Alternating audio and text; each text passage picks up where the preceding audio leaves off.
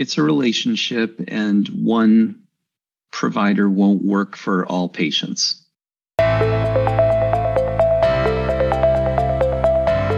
This is Doctor Patient, a podcast that examines all the aspects of the patient provider relationship. I'm your host, Heather Johnston, MD, a real life doctor and patient. Have you ever wondered what your doctor's day is like? You see a small piece of it when you're at your visit, but what's happening the rest of the time? This is important because the doctor patient relationship is a two way street. We want a certain quality and level of care from our doctors. We feel frustrated when they run late, seem distracted, or are short. But in order to reciprocate kindness and patience back to a doctor, you should understand a little bit about where they're coming from and what their life is like. My guest today is Dr. Andrew Johnston, an internal medicine doctor and the site director at the Open Door Fortuna Community Health Center in Humboldt County, California. He's been practicing for 32 years. We chatted about what his day is like and what challenges he faces in his efforts to deliver quality care. I wake up around 4 a.m. and get ready for work. I try to get to work by between 6:30 and 7 in the morning. I start seeing patients at 8:30 so that gives me some nice quiet time to go over things that are in the electronic medical record inbox, my task list. And that's filled with things like telephone calls, lab results to review, prescription refills, documents that get scanned in from the hospital system or consultants, all kinds of different messages you get from staff and some messages from patients from the online portal where people can send you messages about questions they have about their health issues or other things.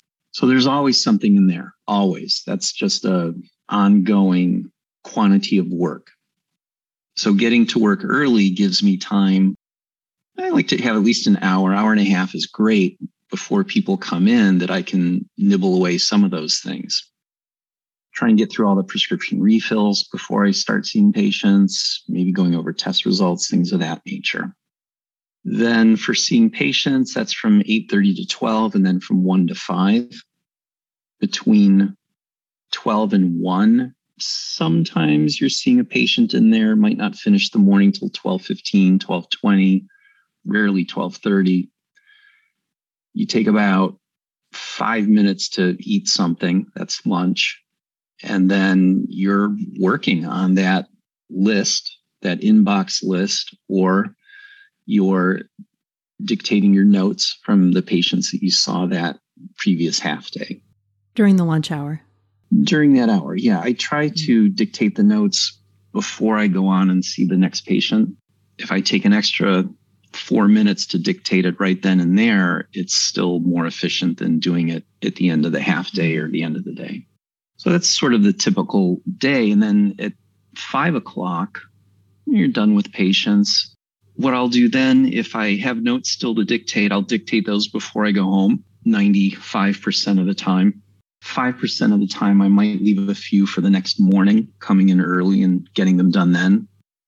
Sometimes towards the end of the day, not not at five o'clock, but maybe between 5:30 and 6:30 if I'm still there can build up this feeling of just feeling like I've got to get out of there. And I might have a lot of work to do, but I just think I just can't sit here and do it anymore. Most well, you'd already been there for 12 hours. Um yeah, but that doesn't really it's not so much that thought. It's not the thought of, oh, I've been here for 12 hours, poor me. It's it's not that. It's just a feeling of uh it's a feeling like you got to get away from it. So there are days where uh, the longest is probably being there 15 hours, like getting there at six and maybe staying till nine. And usually that's on a, a Friday where things just pile up and I'll, I'll, have a set number of things that I want to complete Friday before the weekend starts. I don't want to start my weekend Saturday by waking up and doing certain work related things. So I'd rather stay yeah. a little later on Friday most of the time I'm leaving there probably about seven o'clock. So it ends up being on average maybe uh, between a 12 and 13 hour day in the office. So the day that you described seems really tight. what happens if a patient has an unexpected problem or something that they didn't necessarily come in for like I'm here because my blood sugars have been crazy, but by the way, I can't feel my left foot. The easy answer is well you'll you'll run behind more. But part of the answer too is having the capability to think on your feet, to adjust to the situation. I'll go into an exam room knowing what a patient's problems and issues are, having a vaguely preformed plan of things that I need to address and how I may want to address that. And then, yeah, you go in there, you're thrown a curveball. Something horrible's happened that they need to talk about, or something serious is going on that you need to evaluate further, completely unexpected. Well, then you may not need to do all those other things that you were thinking you would do. So you you adjust, you adjust and adapt. And yes, it is part of the reason also why we we run more behind is that you can't, mm-hmm. some things you just can't cut corners on. So, of that day that you described, what's the hardest part of that day? Probably deciding when to go home, deciding how much of that inbox does one do or do I do before I say, okay, put in a good day's work. I feel good about going home now. But is the idea that you never really finish the list because the list is always growing? That's my personal situation. And I think some of that has to do maybe with my own inefficiencies. There are a few providers we have in our office who have a much, much smaller list that they are. Mm. Oftentimes, it's down to just a few things, whereas I could have a hundred things in this folder, 50 things in another folder. So some of that may be, uh, there's different reasons for that. So I think that depends a little bit on the individual. What do you think a patient's role is in making a visit go efficiently? In other words, what should a patient do to get the most out of their visit with you? I'd say be prepared. If you have several things that you want to go over, write them down so you have a list you have medication, prescription pill bottles, bring them to the appointment. I don't think people have any idea how often the medication lists are just wrong that we have. It could be the wrong mm. dose, the wrong milligrams, a medication that stopped 18 months ago but is still on their list. So to bring all their pill bottles to each appointment, have a list if there's a few things that they want to go over, if there are things that they're supposed to be monitoring at home and they're writing down reports about their blood sugar, their blood pressure, something like that, bring that in too. So be mm-hmm. prepared. And it's really helpful too if when you walk in, and this is partly on us as providers, if we ask them what you know, what's on your list today, things that you want to go over, not us mm-hmm. kind of directing the whole interview part. And then at the very end, after you've you're done as a provider with your interview, you've done whatever exam you need to do and kind of wrapping that up. Then they say, Oh, well, just a couple things. And in your mind mm-hmm. at that mm-hmm. point, as a provider, you're already moving on, you know, three patients down the road as to what you have to do. You're gone, you're out the door mentally. And then they say, Well, I really wanted to talk to you about this. It happens all the time. And part of that's our fault for not saying when we walk in there, How are you doing? Are there some things today that you wanted to go over? You know, I've got a few things I Are need. Are you suggesting that that should be first, like before you address your things? Uh, yeah, I, yes, I think ideally it would it would be a conversation of maybe a conversation starter of, okay, so I'd like to talk to you today about your high blood pressure and your diabetes and your depression. Is there anything you wanted apart from those things? Anything else you wanted to bring up today? And they might have a a backache or bad headaches or some other situation completely unrelated to what you think they may be there for.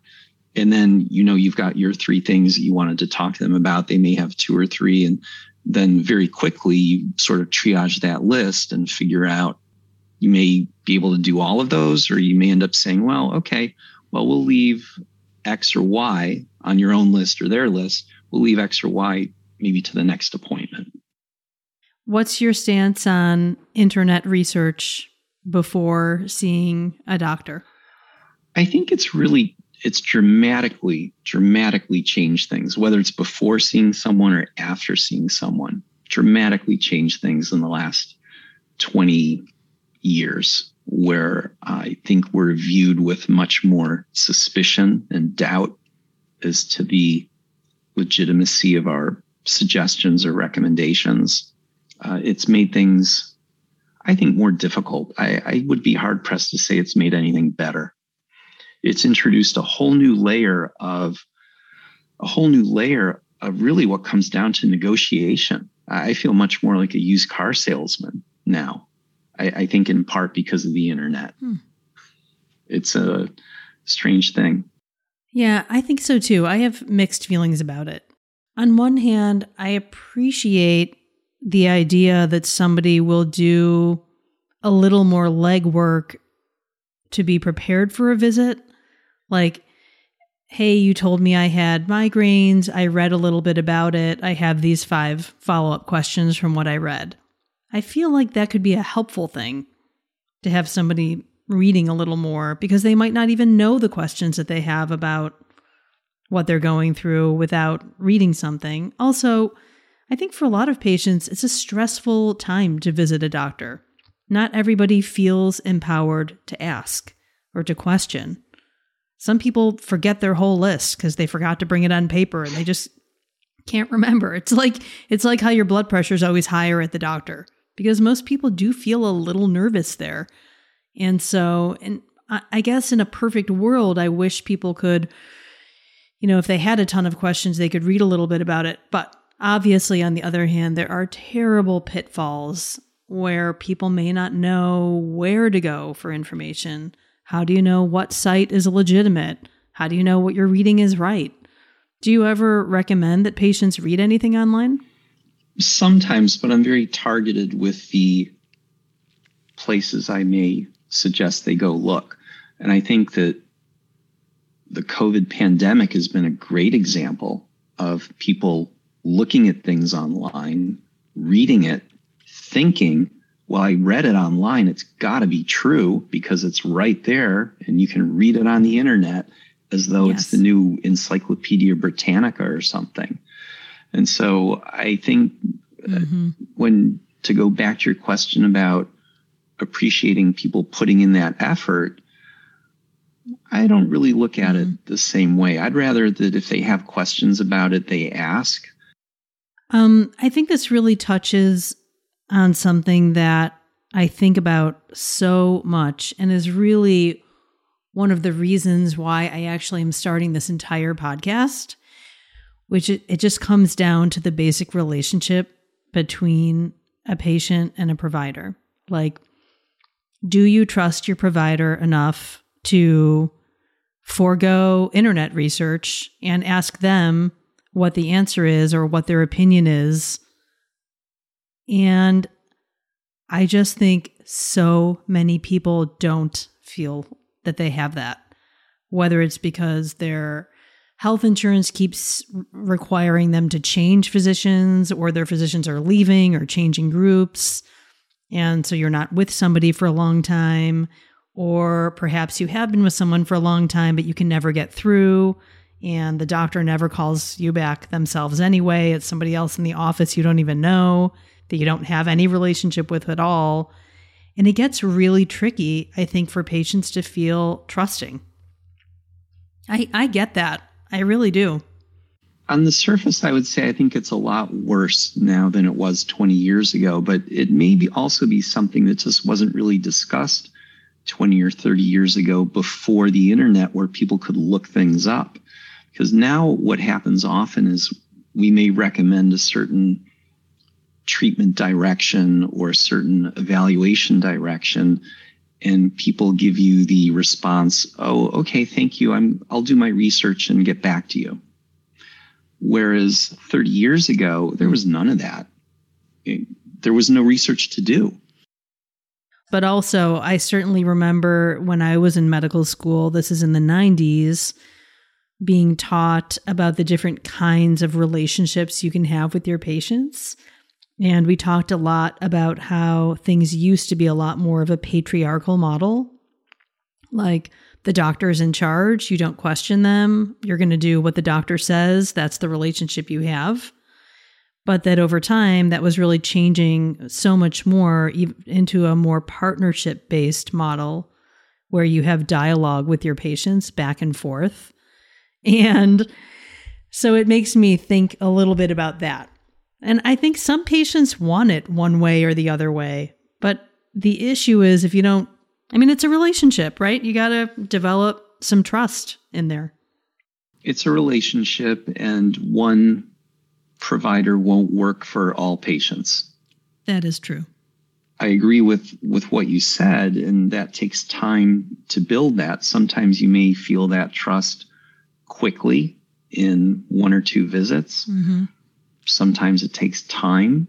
Unfortunately, with how they schedule patients and appointments, all this stuff that has to be done in an appointment, unrelated to what a provider is doing with a patient, that time is so minimal that it can take a number of visits to to build up that trust.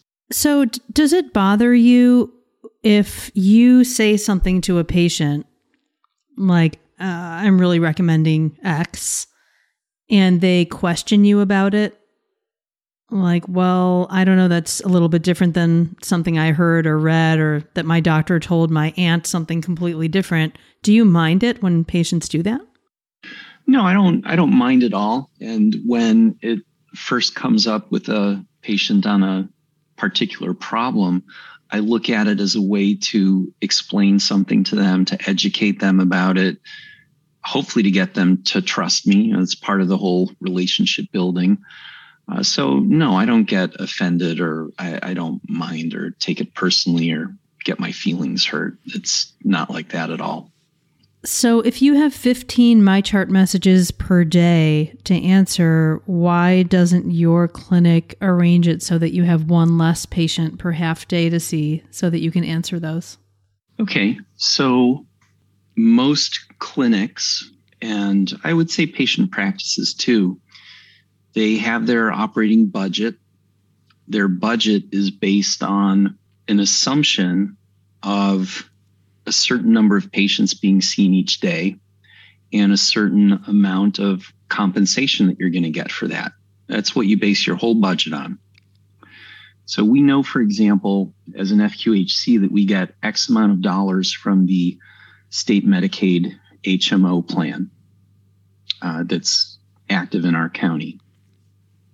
And we know how many patients we need to see a day to maintain that budget if they take away one patient for, I think we have about 80 providers a day to do MyChart messages, that's 400 less visits a week, 1,200 less visits a month, 12,000 less visits a year.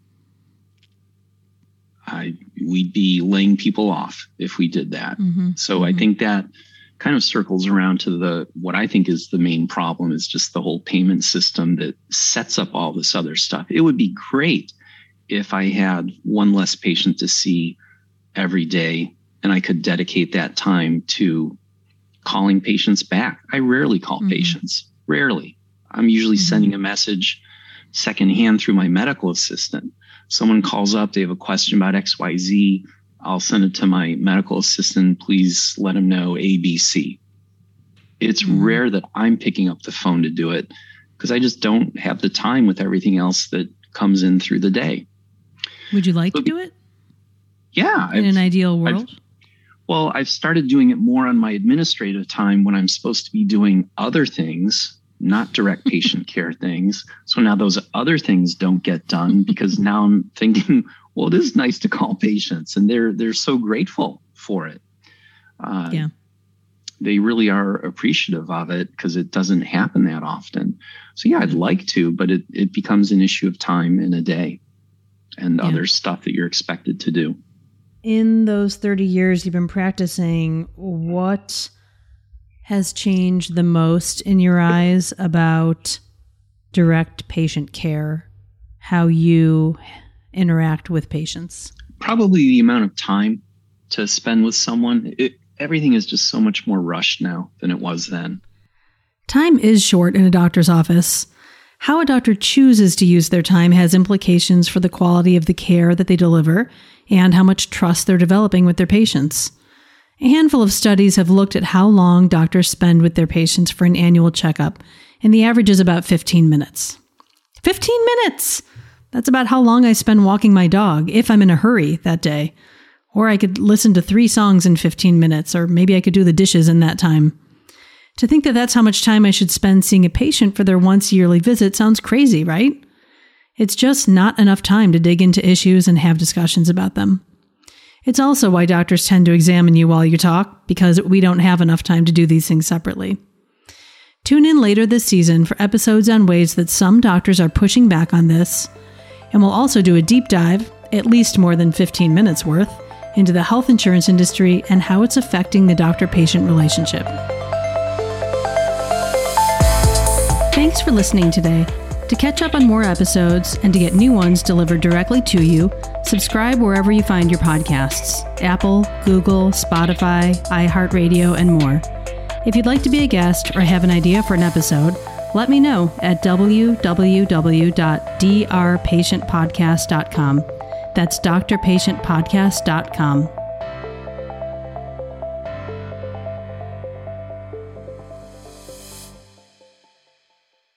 Here's the disclaimer. Even though I am a doctor, I'm not your doctor. These stories, my comments, and all discussion is purely reflection about what's working in the healthcare system and what isn't. Don't use any medical information that you hear in these episodes to diagnose or treat yourself. If you have a question about your health, get in touch with your doctor or local health clinic.